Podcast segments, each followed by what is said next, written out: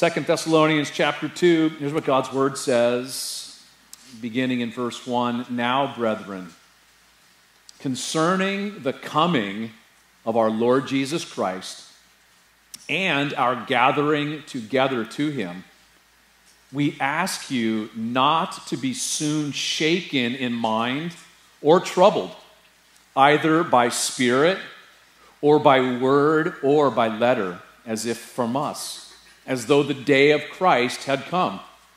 Let no one deceive you by any means, for that day will not come unless the falling away comes first and the man of sin is revealed, the son of perdition, who opposes and exalts himself above all that is called God or that is worshiped, so that he sits as God in the temple of God, showing himself that he is God.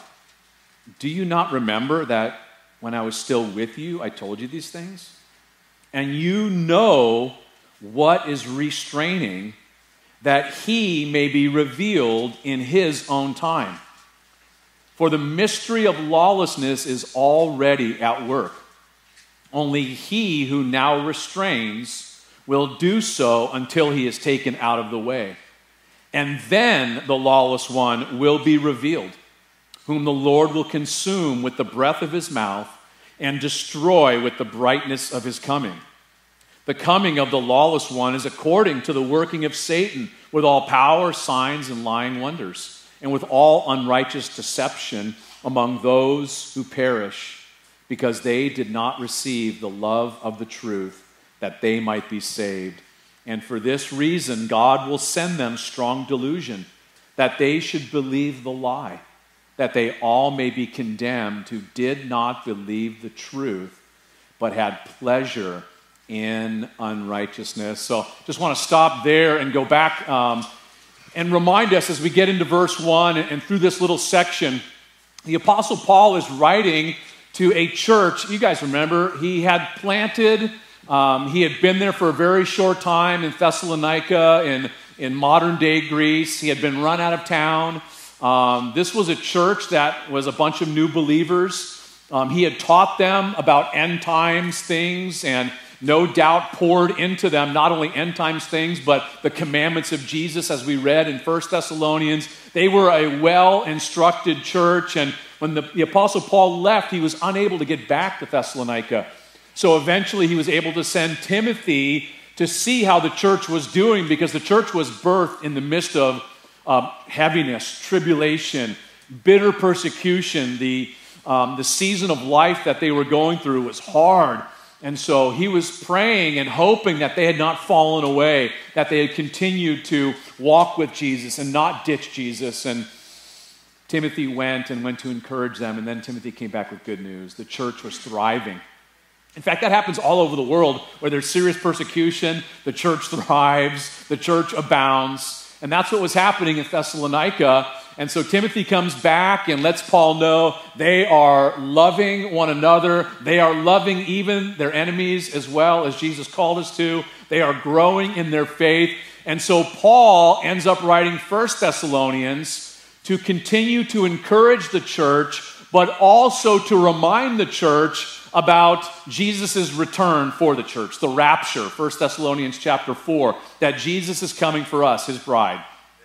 Correct? Amen. He's coming for us, and he wanted to make sure they understood the difference between the rapture and what will happen during the day of the Lord. The day of the Lord is a term not in reference to one day, but it's in reference to a seven year period that's called the tribulation period. We see it in Revelation chapter 6 all the way through chapter 19. It's also called in the Old Testament the day of Jacob's trouble, Daniel's 70th week. Um, it's called the hour of trial. There's lots of different names for this time period. And uh, I, I, feel it's necessary to explain why, what's this time period all about. Um, God will be dealing with um, this world, if you will, an unregenerate world. The church will be removed. We are not appointed unto wrath. God will pour his wrath out at this time, and he will do what? He will fumigate planet Earth. He will remove wickedness and wicked ones but all along in, in wrath, he remembers mercy. There will be a lot of people that get saved during that time period. There will be a great awakening on planet Earth. Many people will get saved, and God will be dealing primarily with the nation of Israel as well. God has promises um, attached, plans attached um, to the Jewish people. We don't have time to get into that this morning. It's miraculous what God has done uh, with the Jewish people and the nation of Israel. He's not through with the Jew. He has plans attached. In the time of tribulation, he will be breaking the stubborn pride of the Jewish people, where they will recognize that Jesus is the Messiah and cry out for him at the end of the tribulation period or the day of the Lord. The day of the Lord culminates with the second coming of Jesus Christ to this earth to set up his kingdom. The Bible calls it the millennial kingdom or the kingdom age. Jesus will set up his kingdom, we will be with him, and that will give way to the eternal state, and of course, we will live happily ever after. You're on the winning team. Isn't that good news this morning? And, and one of the points that Paul's going to make as we work our way through this, this chapter is that um, the children of light, that is us, we will not be around during the day of the Lord. It, that time period is specifically for children of darkness. As he, as he explained so clearly in 1 Thessalonians chapter 5. And so, what's the deal? Why is Paul writing the things that he's writing in chapter 2? Because there was some false teaching in the church. There were people that were saying certain things that were not true. And what they were saying was what? What they were buying into was that because of the bitter persecution, because of what they were going through, they thought they were the recipients of God's judgment, that they were in the tribulation period. Someone was promoting that. Someone was teaching that, saying, Yep, we're in the day of the Lord. That's it. Jesus didn't come for us. And Paul is now helping them to sort these things out, things that he had already communicated to them previously when he was with them, like we just read just a moment ago. So let's sort it out for ourselves, shall we? Let's look at verse 1. Look what it says God's word. Now, brethren, family, what is this all about? Concerning the coming of our Lord Jesus Christ and our gathering together to him. That is speaking of the rapture of the church. The Lord coming and us being gathered together to him. In fact, Jesus said, didn't Jesus say, speak about that? Did Jesus say anything about this? Let not your heart be troubled. You believe in God, believe also in me. In my Father's house, are many mansions. If it were not so, I would have told you. I go to prepare a place for you. And if I go to prepare a place for you, I will come back again and receive you to myself, that where I am, there you may be also. That is super clear, isn't it? Jesus coming for us to take us to where? To the place he's preparing for you and I in the Father's house. In fact, the, the, phrase there, gathering together, is that what it said? Our gathering together to Him. We, the, the Greek word is the word we get synagogue, right? And so, what's going to happen? The Lord's going to come for us, and He's going to take us on out of here so we can do church together in the Father's house. That's good news, isn't it? Jesus said, I'm going to keep you from the very hour of trial that will come upon the whole world. Behold, I am coming quickly at any moment. And so he says, We ask you, hey, concerning the Lord's return for you and gathering together to go to be with him in the Father's house, I'm begging you, I'm urging you, I'm pleading with you to what? Look at verse 2. What's he pleading? What's he begging about? For the church not to be soon shaken in mind, number one. Shaken in mind, it's an interesting word. It speaks of a ship being untethered from, from its uh, secure place and then being blown around all over the place. You ever feel like that? I'm just getting blown in every direction. I don't know which way's up, what's going on. I'm troubled. I got so many cares and concerns going on. And Paul says, listen, concerning the Lord's return and what he's going to do with you, don't be shaken. Don't be troubled. Don't be worried. In fact, he goes on to say what? Don't be shaken in mind or troubled by what? Either by spirit or by word or by letter, as if from us. By spirit. I believe someone, they allowed someone into the church to share with the church, and there were some people that weren't quite right on with God's word. In fact, the Apostle John wrote, Test the spirits, because not all spirits are of the Lord. The spirit of the prophets are subject to the prophets, Paul would tell the Corinthians. In fact, we are called to test all things, aren't we? Are we called to test all things? No, just let everything slide. No, test all things, hold fast that which is good. How do we test all things? With the Word of God, gang. Are you with me? I've shared this before. Listen, you need to test everything you hear and see, my precious brothers and sisters, including what comes from this pulpit, what comes from my mouth. You need to test and see is that what the Word of God says? Be a Berean. Don't take my word for it. You study your Bible, get to know the truth. And of course, the truth will set you free, but also we're able to, uh, we're able to clearly see deception and lies when we know the truth. Amen? That's what Paul's saying here. Listen, I, I'm sharing this with you because some of you being deceived he says. And if someone comes into the church or someone says something to you or, uh, or what else does he say? He says, by letter, someone writes something to you, as if the day of the Lord, the day of Christ has come, they're wrong. They're flat out wrong. I'm, I'm, I'm making a big deal about this because we have the same thing happening today. Even in the news, hey, this is Armageddon, man. This ain't Armageddon. Correct? This is not the, we are not in the tribulation period. We are not, we're not in the millennium either. For you all millennialists, not in this church, out there listening to it.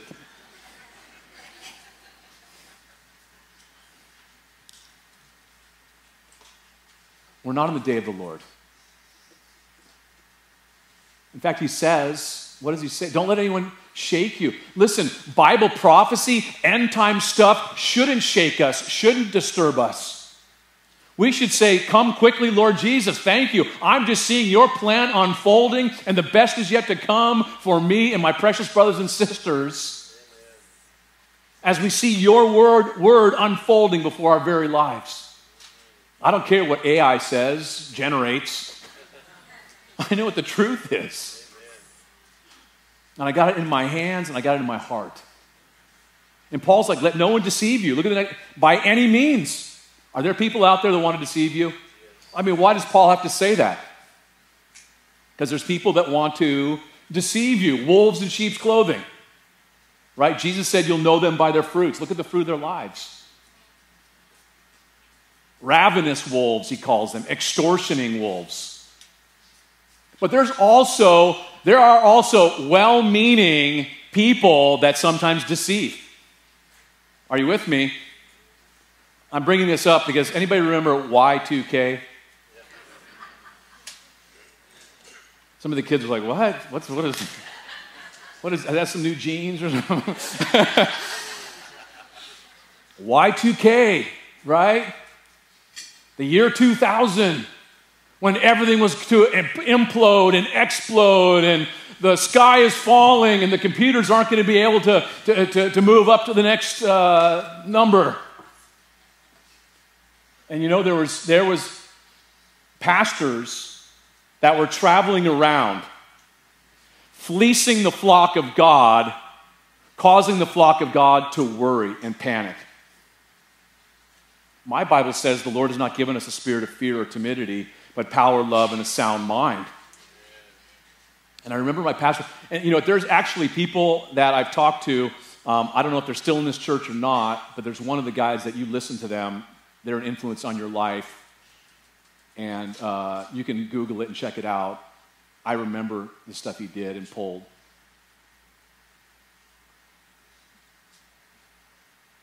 Sad, pathetic. My pastor would say, it was so, I love my pastor. He's home with Jesus now. And so is this other guy. I hope he straightens him out. oh, we'll have perfect theology when we get home, won't we? So it all gets straightened out, even my jacked up stuff.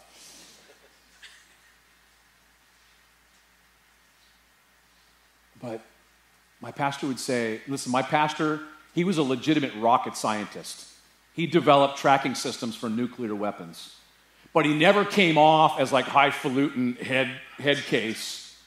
He simply taught the scriptures simply, which was so beautiful. You would have never known he was a rocket scientist. You know what he would say every week? It was like, I could still hear him saying it The name of the Lord is a strong tower, the righteous run to it and are safe. It's going to be okay. It's going to be okay. The Lord takes good care of those that he's purchased and bought with his precious blood. Can I remind you, too? Prophecy should not freak us out. It should just cause us to draw closer to Jesus and worship and adore him even more. And Paul's like, listen, let no one, let no man deceive you by any means. You test everything with the word of God. And he says, for that day, the day of the Lord, the tribulation period, will not come. Something has to happen first, unless the falling away comes first. So the question we have to ask ourselves is what in the world is the falling away? Some people say the falling away is a reference to, if you're taking notes, 1 Timothy chapter 4, verse 1, where the apostle Paul writes to Timothy and he says, In the last days, there will be some who depart from the faith, who fall away from the faith, giving heed to deceiving uh, spirits and doctrines of demons. Some people say that's what this is talking about an apostasy that will happen. It's interesting, the word there is apostasia. I'll talk about that more in just a minute.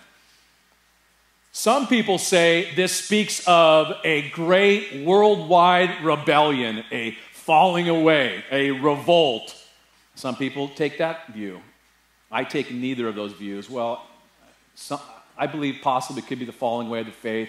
I'm not sure, but if you dig a little deeper and, and you study this word, apostasia, check this out it's an interesting word. It means, it means to, to, to go away from your fixed position. In other words, it's a combination of two words to go away and static. Something that's static is not dynamic, it's fixed. To leave your fixed position. I believe what this is talking about is speaking of, some of your translations possibly may say the departure or a departure. I believe it's speaking of the rapture of the church. And that's my own opinion. You can take it or leave it. And we're going to see in context why in just a moment. Well, the context, what's he talking about? For concerning the coming of our Lord and the gathering together to be with him. That's the context. Is the falling away, the catching away, the departure must happen first. Once that happens, then something else happens. The man of sin is revealed. Apocalypto is the, is the word there, is revealed at that specific time. Um, it's interesting, too, when you look at some of the first translations of the Bible into English, um, Tyndale, Coverdale, Geneva Bible in the 1500s, they have departure there, the departure, or the departing, or a departing. So, again, my personal opinion is this is speaking of, in context, the departure of the church going to heaven before the man of sin is revealed. Why do you believe that? Well, let's keep rolling. So, unless the falling away comes first, the departure comes first, and the man of sin is revealed, the son of perdition. Who is this man we're talking about? John calls him the Antichrist. In the book of Revelation, he's called the, it's called the beast. Thank you. Here he's called the man of sin, the man of lawlessness, the son of perdition. Also, what does perdition mean? Perdition means waste, it means ruin. That's right, it means destruction. So, just by what he's being called here, tells us a few things about him. He's not a good guy. I believe, again, when we study the book of Revelation, chapter 4 and 5 always precede chapter 6. Correct? Chapter 6, verse 1 and 2, the Antichrist is revealed while the church is already in heaven singing beautiful songs to Jesus. The scroll is get the scroll opens up, first seal, white rider with a bow, no arrows. I believe it speaks of the Antichrist coming on the scene. And then what happens? Well, look what it says. Let's, let's read this. Who opposes and what? And exalts himself above all that is called God or that is worshiped, so that he sits as God in the temple of God, showing himself that he is God. This speaks of a very, um, very important uh, prophecy in God's word. And Jesus confirmed it. Remember Daniel chapter 9? You guys remember Daniel chapter 9? Daniel is, where's Daniel at? Daniel chapter 9. He's in Babylon. Children of Israel, why are they there? They're in captivity, right? They ditched the Lord, ditched God's word. God said, if you're going to play that way, not in my house, I'm going to have to put you in a timeout. How long is the timeout for? 70 years, right? You guys know this? Come on. 70 years. Toward the end of the 70 years, Daniel's reading his Bible. He's scoping it out. Well, he didn't have a Bible, scroll. And he gets to Jeremiah and he realizes, whoa, whoa, whoa. It's time for the captivity to end. It's over. And he's not like jumping up and down, high fiving everybody. He's broken. He's weeping, he's fasting, he's praying, and all of a sudden, when he's doing that, who shows up? Hint, angel of birth announcements. Come on, you guys know who is it? Gabriel. Pulls in. Correct? And he gives this amazing prophecy specifically for the nation of Israel, for the Jews, for Jerusalem. And what does he say? He says there's 490 years on the prophetic calendar for the nation of Israel. How many again? 490. The calendar begins, the clock starts with the, with the signing of a decree to go back to Jerusalem to rebuild the wall and the streets, even in troublesome times. Guess what? We know exactly when that happened. Nehemiah chapter 2. Artaxerxes Longimanus gave the decree for Nehemiah. Not only the, the decree to go back, gave him letters and lumber, hooked him up, man. The clock began to start. From that point, 483 years would be the coming of the Messiah who would be ultimately cut off. So when the clock started, 483 years up to when Jesus would come and he would be cut off. What's so remarkable about this prophecy is there's a couple of slick cats. One of them was Sir Robert Anderson, Scotland Yard detective, who came up with the exact date 173,880 days from the signing of the decree for the Messiah to come you know what day it was? It was the day when Jesus came down, what? The Mount of, what was he riding? Riding on the back of a donkey. And remember what was going on? It's the first day of the week. Sabbath just passed. First day of the week for the Jews, Sunday.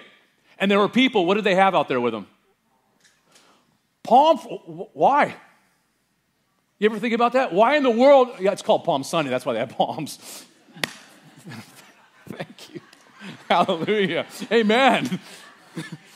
Because it's Palm Sunday. Yeah, get those palms out. No, no, no, no. There was a whole group of people who knew their Bibles.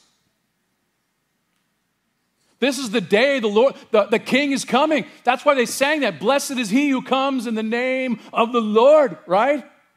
This is our King. He's here. And Jesus received that, right? He didn't tell anybody to be quiet. And Jesus held them, listen, Jesus held them accountable for that very day.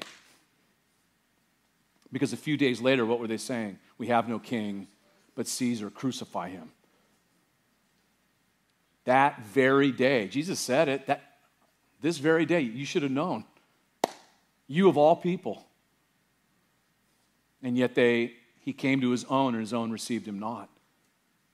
And so that would be 483 years until Jesus, Messiah, would be cut off. So, how many years would be left on that prophetic calendar for Israel? That's right, 490 minus 483 is seven years left. what seven years is that? The day of the Lord, the tribulation period. So right now we're in a pause, right? The, the, the church age, right? The father gathering a bride for his son. Beautiful. But that clock is going to start back up again. Daniel 9:27. Check it out for yourself. Daniel 9:27. This seven year period begins with the Antichrist signing a covenant with many of the Jews. How long is that covenant? Seven years. And what's going to happen midway through? Jesus told us also, Matthew 24 15, the abomination of desolation. Man, when that happens, let the reader understand. It's from Daniel. Remember, didn't Jesus say something like that? What's going to happen? He's going to break the covenant with the Jews. He's going to go into the rebuilt temple. Didn't we just read that a second ago? Into the temple of God, literally the Holy of Holies, Naos. Proclaim himself as God, set up an image because he's all about the image to be worshiped as God, and he will turn on the Jews and radically persecute them. Revelation 12 and 13. Check it out for yourself. Until the end, when the Lord comes to set up his kingdom. Isn't that amazing how God's word fits? It, no? Is it pretty cool? Amazing. Again, no AI can do that, generate that kind of stuff. Only the Lord. That's what makes him unique and glorious and wonderful, and my God and your God and our King. And so the Antichrist, you know what that presupposes, by the way? Uh, let me just little, this is another Bible study. All of this presupposes Israel back in the land. Miracle, 1948.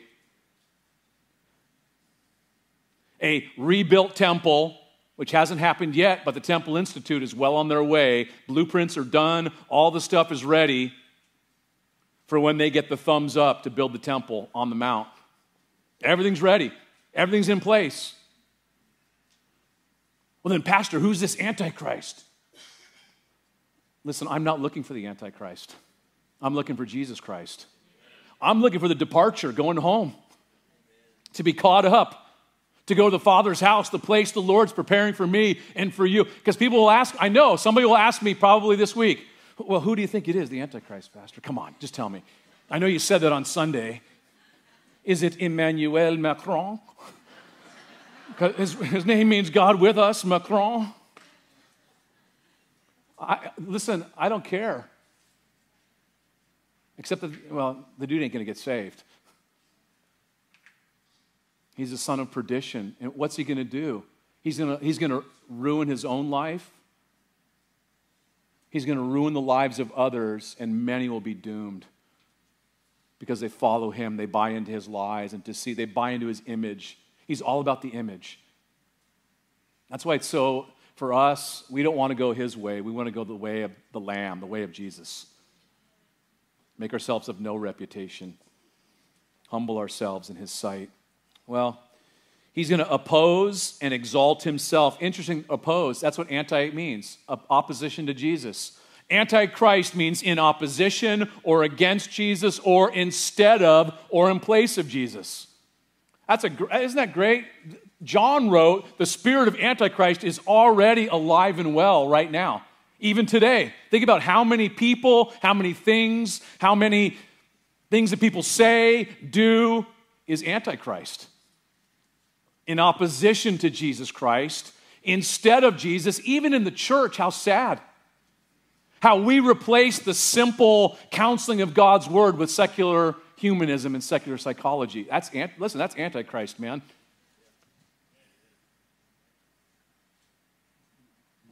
Psychology, man's solutions to man's problems. How do you know that, Pastor? That was my major in college. And when I got saved, I look back and it's nonsense. You can't say that. I just did. God's word is God's solutions to man's problems, to our problems. He is the wonderful counselor. And His Word has the power to change your life, to fix your life, and to fix my life. We can't fix each other, only the Lord can fix us. And so this dude, he's going to exalt himself. He's all about the pride. Again, all about the image, all about me. Check me out. And he will use he will use everything he can to steal, steal, kill, and destroy, just like the one energizing him. Well, we got to keep moving because we're not going to get it done. Well, we got as much time as we want. Last service till four. Do you not remember that when I was still with you, I told you these things? Paul's like, Don't you remember? And, literally, I kept telling you these things over and over.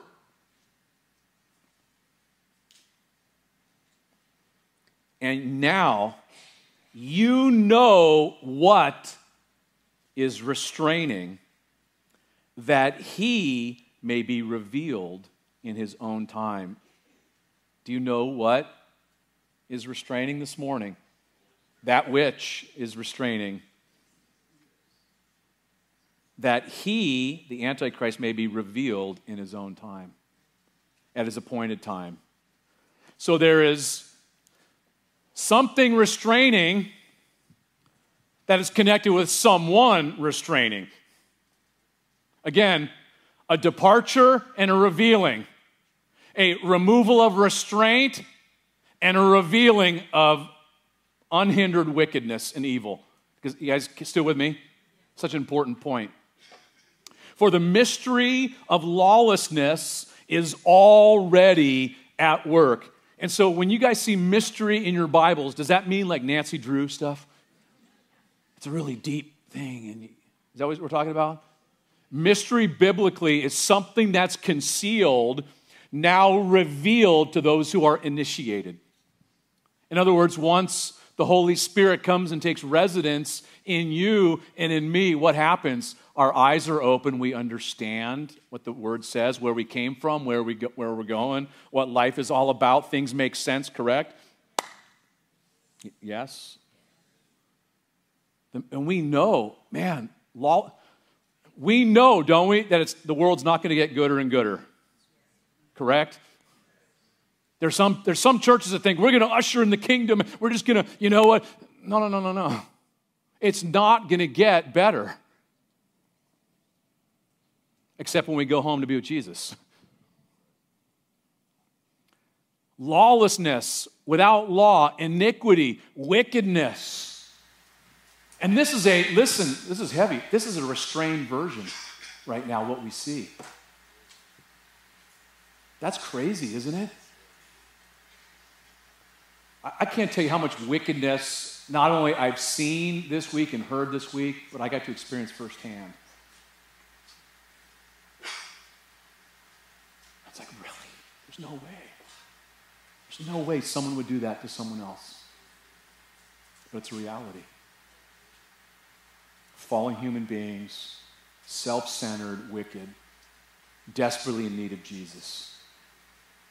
And so the mystery of lawlessness is already at work. Only he who now restrains, we got a person restraining, he will do so until he is taken out of the way. Then the lawless one will be revealed. Who is the, verse 6, what, and then the who? The what that's connected to the who. Does that make sense? I believe, this is my own personal opinion, you can take it or leave it. I believe he's speaking of the work of the Holy Spirit through the church as a preserving influence in this world right now. Once the church is removed, right, we are the temple of the Holy Spirit, correct? Jesus said the Holy Spirit will be with you always and in you, individually and corporately When we are when we depart, we're taken out of here guess what? The restraining work that God is doing through the church right now is going to come to a finish. Your influence, my influence for good, for righteousness, for truth, for what is right is going to be gone on planet Earth. You may not think that's a big deal. We're going to talk about that in a minute in our application portion this morning. Does that mean the Holy Spirit's gone from planet Earth? No one's going to get saved? Someone asked me after second service. He is omnipresent. Big word, that means he's everywhere. Correct? we see in Revelation he will still be doing his work. People will come to know Jesus. The Holy Spirit convicts the world of sin, righteousness, and judgment to come. The Holy Spirit shows us our need for Jesus, correct? He will be indwelling and empowering believers at that time. We see it happen. The 144,000 Jewish Billy Grahams that run around, or Greg Laurie's, or the two witnesses. God's going to be using people at, this, at that time. But I believe, listen, salt and light of the church will be removed. The Holy Spirit working through us. There's going to be a departure. Do you guys see this? Unless the departure happens, the Antichrist can't be revealed. Once there's a departure, then there's going to be a revelation of this guy. That, he says it twice here, I think, that we would understand this. When the lawless one is revealed, what's going to happen to him? I love this. Whom the Lord will consume with the breath of his mouth and destroy with the brightness of his coming. That's so nice. It's kind of like, oh, we're hearing about the Antichrist, and he's so brutal. And what's going to happen to this guy? He's toast. Him and the false prophet, didn't we learn that? Revelation 19, the first ones to be baptized in the lake of fire. Jesus is going to deal with him. He ain't going to get away with it. We, we learned that last week in chapter 1. Listen, those involved in evil, they will not get away with it. Ultimately, God will judge. Well, look what it says about this guy. The coming of the lawless one is according to the working of Satan. So he's going to be energized by the devil with all power, signs, and lying wonders. So he's going to have authority, he is going to have uh, power that's given to him. And what will he use it for? He's not going to use it for good, he's going to use it for evil. And he will be doing signs and wonders. Listen, signs and wonders are meant to point us to Jesus Christ. Are you with me? We don't, believers don't chase signs and wonders, don't follow signs and wonders. Correct? Are you guys with me still this morning? You hear that Jesus' face is on a tortilla in Mexico. Do you go running down there? I mean, Sadly, there's some in the church that they got, they got to jump for the next biggest thing. The problem is when you seek signs and wonders, it's a vacuum. You just want more and bigger and greater. Don't get me wrong, I'm not down on signs and wonders. In fact, Jesus said signs and wonders will follow the preaching and teaching of God's word, He'll confirm His word. I love when He does that. But signs always should point us to Jesus, wonders should leave us in awe of Him. How beautiful He is. But this guy, he's all about pride, lies, force, right? You don't take his mark, his mark, what happens? You're dead. You can't buy or sell. It's his mark. It's all about him, his image, and what he does. Just like the devil, steal, kill, and destroy. And notice what it says He'll do this with all power, signs, and lying wonders, and with all unrighteous deception. Among who? Among those who perish. Why? Why are they going to perish? Look what it says. Because they did not receive the love of the truth that they might be saved. Listen, if you reject the truth, all you're left with is what? Is lot, not hard, is lies. I don't want the truth. Jesus Christ is the way, the truth, and the life. I don't want Jesus. His word is truth. I don't want the truth of the God. Don't, don't tell me about Jesus. Don't tell me about the gospel. They're going to reject, interesting, the love of the truth. And the truth is about love, right? I share the truth with you because I love you. If I didn't share the truth with you, I would be a derelict pastor. The people I share with during the week, I share with them because I love them. I share the truth with them.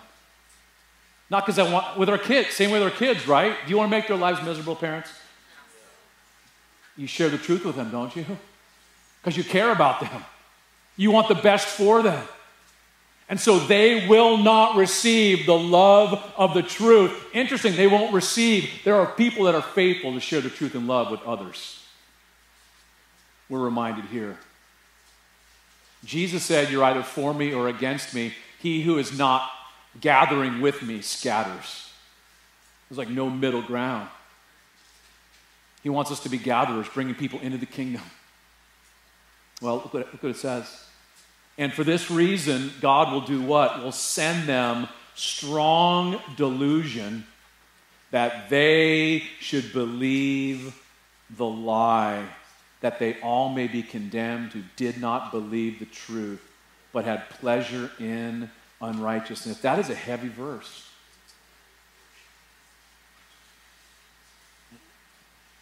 You keep rejecting the truth, rejecting the truth, rejecting the truth, these people, and finally God says, okay, have it your way. Here's an even bigger deception, a bigger delusion for you.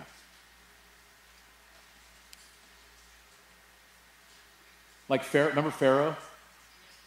Remember Pharaoh? He hardened his heart, hardened his heart, hardened his heart, kept hardening his heart. And then it says God hardened Pharaoh's heart. And some people are like, oh, poor Pharaoh. God just solidified Pharaoh's position. You want to go that way? Okay.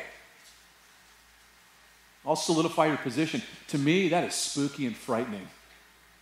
That's why I never want to have a hard heart with the Lord.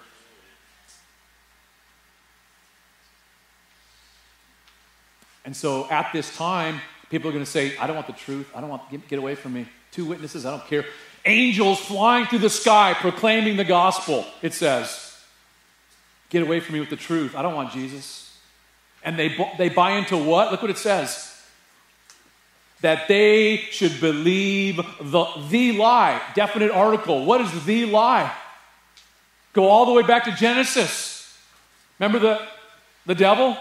First question in the Bible the questioning of God's word. Did God really say that? You won't die.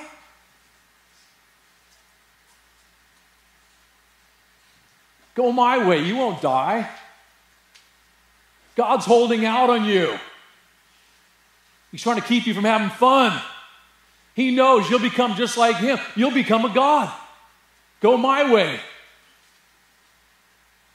The lie, listen, the lie is substituting Jesus for anything else. How do you know that, Mike? Romans 1, I can't remember what verse, 25? Romans 1 25. Those people that have turned their back on the Lord, they exchanged the truth of God for the lie and worshiped and served the creature rather than the Creator who is blessed forever. Amen. Substituting Jesus, saying no to Jesus the one who loves you, saying no to the cross where he, where he gave his life to rescue and save and to forgive and to give you a fresh start, a place where he rose again, to demonstrate that you too can live forever with him. People buy into the lie. And then what does it say? They're doomed.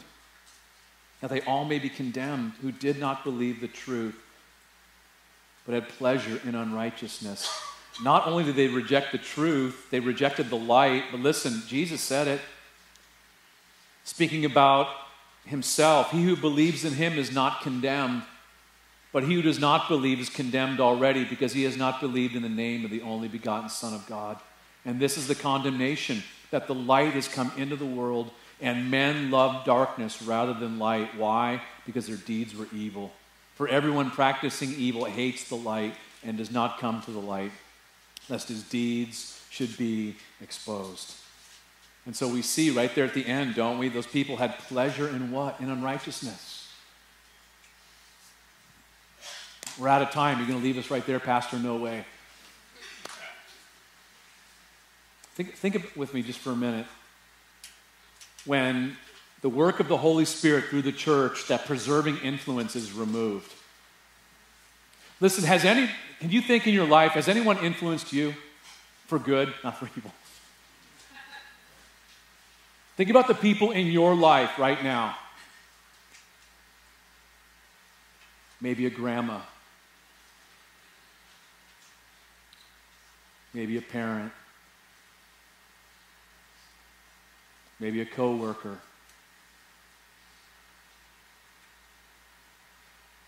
Someone that has influenced you and impacted your life in a profound and eternal way. I think about my pastor. He's home with Jesus now. man, he not only had an impact on me, he impacted thousands globally. I think of this precious saint.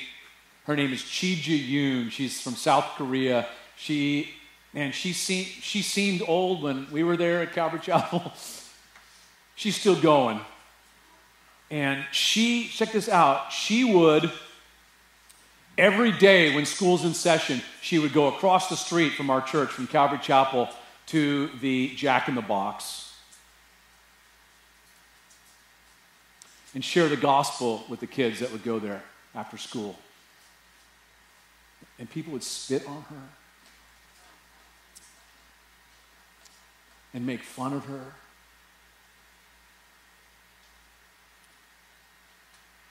Say brutal things about her.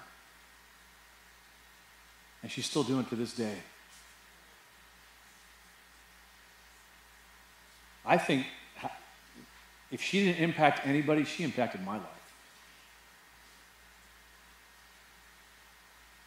Well, I need to rephrase that. She was spit on and treat, mistreated until I can't remember who it was, that Brazilian MMA guy started joining her for a season.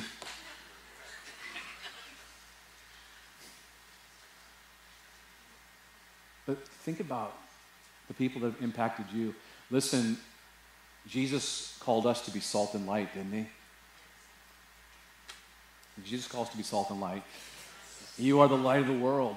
You and you alone, literally in Greek, you and you alone are the light of the world. Let your light so shine before men that they see your good works and glorify your Father in heaven. You are the salt of the earth. What does salt do? It preserves. Man, we are preserving, we are living on a rotten piece of meat right now, floating around. We are a preserving influence for good, for righteousness, for what is right and holy and true. Your life.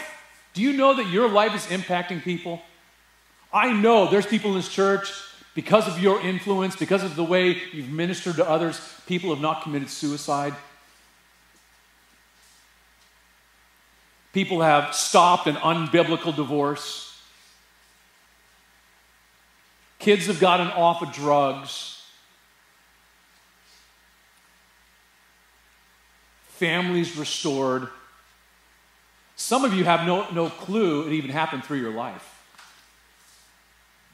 It was just someone that was faithful to not only shine, but also to be salt.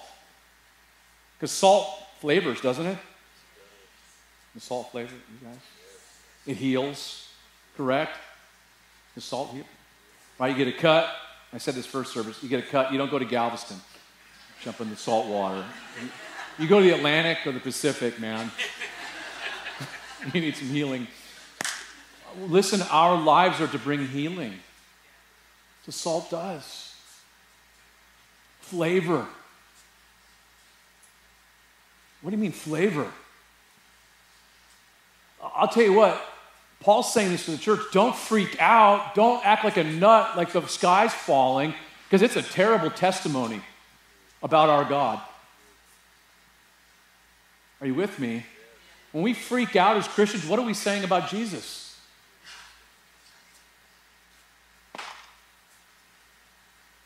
When we act, when we act that way, you know what I'm saying? In panic mode, what are we saying about the Lord? But listen, when we do what? When we bring light and truth and love into the situation and help people see clearly what does the word say, what happens? Man, we're being salt, we're, be, we're being an influence on people. The Antichrist does it a way different, way different than we do it. He's all about pride, all about image. Check me out, dig me. Not God's people. We're to go the way of the cross in humility and in brokenness. Not the way of the Antichrist, not the way of the dragon, the way of the Lamb, Jesus Christ. That's how we make an impact eternally on people's lives. The Lord wants to do that through you and through me to make a difference. in the people we come in contact with. Can you imagine now, as we finish, can you imagine the restrainer being gone, the departure, the church, the impact you make and I make for good, for truth, for righteousness, all of us gone? What's this place going to be like? That's heavy. And then the wicked one revealed after we're out of here. Heavy. So, what do we do? We make a difference while we still have time. Amen? In Jesus' name. Lord, thank you so much that you've taken us out of darkness, brought us into your marvelous light. Thank you for setting us free and bringing us into your kingdom, into your family. Thank you that we are your sheep, that we belong to you. You know us by name, you love us and cherish us. Thank you that we have been rescued from the wrath to come. That you are coming for us, Lord Jesus. Help us. We need you. Help us to live as people in light of that, as your people. That our lives would continue to make a difference as you've called us to, to be salt and light, to be the saltiest, lightiest people here in Houston. Apart from you, we can do nothing. We need you, Lord. So fill us afresh this day. Empower us to be your witnesses for your glory. And as we're still in an attitude of prayer this morning, as our heads are bowed and, and as our eyes are closed this morning, um, Perhaps you've been listening and you've never come to know Jesus Christ personally. If that's you this morning, the Lord Jesus loves you. He demonstrated his love for you and for me by coming and dying on the cross. For your sins and my sins, he suffered, died, and was buried and rose again on the third day. Demonstrating that everything he said is true. He's able to save to the uttermost, to forgive you, to give you a fresh start this morning. And you come just as you are. If that's you this morning, I would love to pray with you. I'm not asking you to join a church or sign some membership card or perform some kind of ritual. None of those things will save you. Only Jesus can and will save you right here, right now. And you come, you respond to Him, to believe on Him, receive Him. Is that you? Can I pray with you this morning? If you're saying, Yeah, Mike, that's me. I want to give my heart to Jesus today. I see your hand. Anyone else this morning? You can put your hand down. Anyone else? I don't want to stop if the Holy Spirit is working in your heart right now. It's the most important decision you'll ever make is concerning your eternity. Anyone else this morning? Anyone else?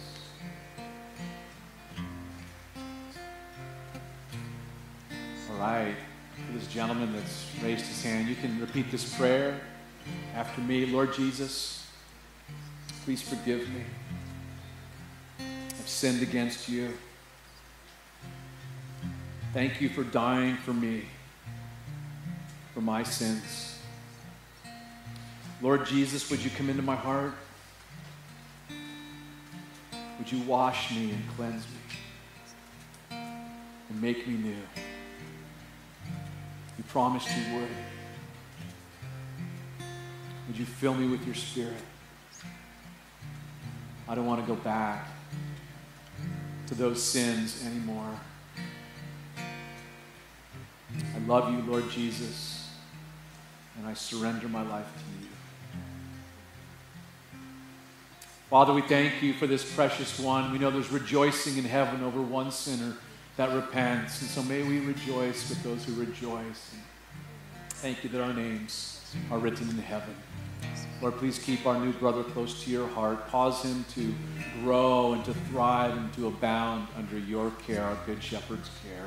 We thank you. We love you, Lord Jesus. Thank you for first loving us. And it's in your name, your precious and holy name, that we pray. And all God's people said, Amen. Amen. Praise the Lord. Awesome. So awesome.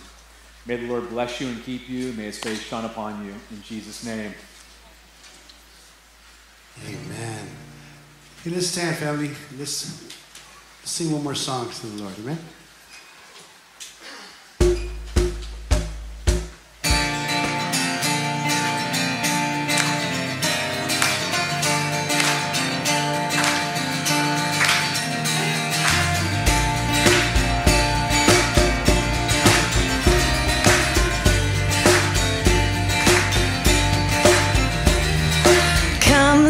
Let us worship our King.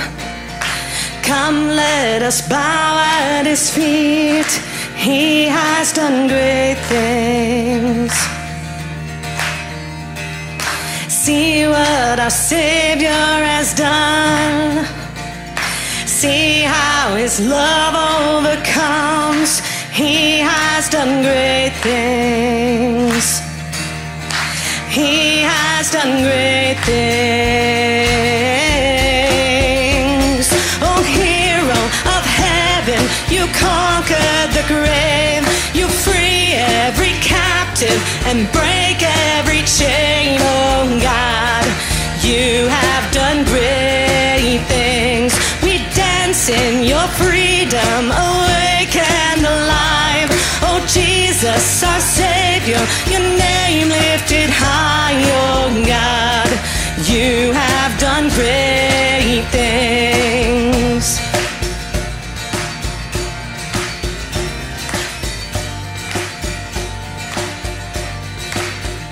You've been faithful through every storm. You'll be faithful forevermore.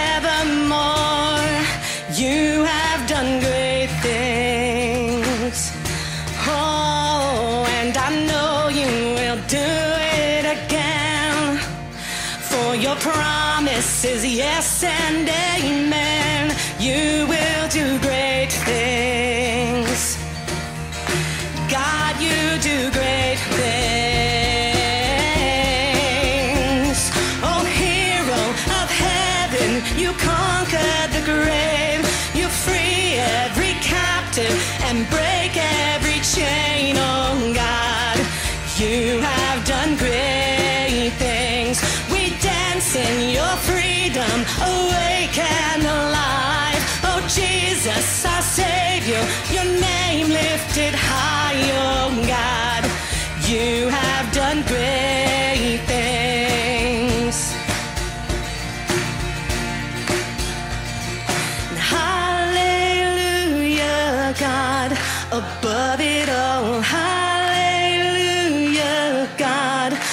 unshakable. Hallelujah,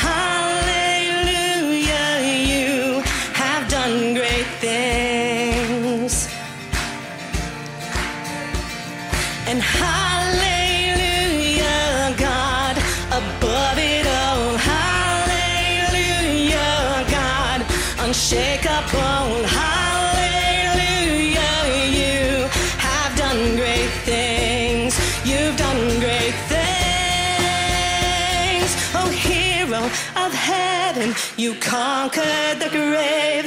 You free every captive and break every chain. Oh, God, you have done great things.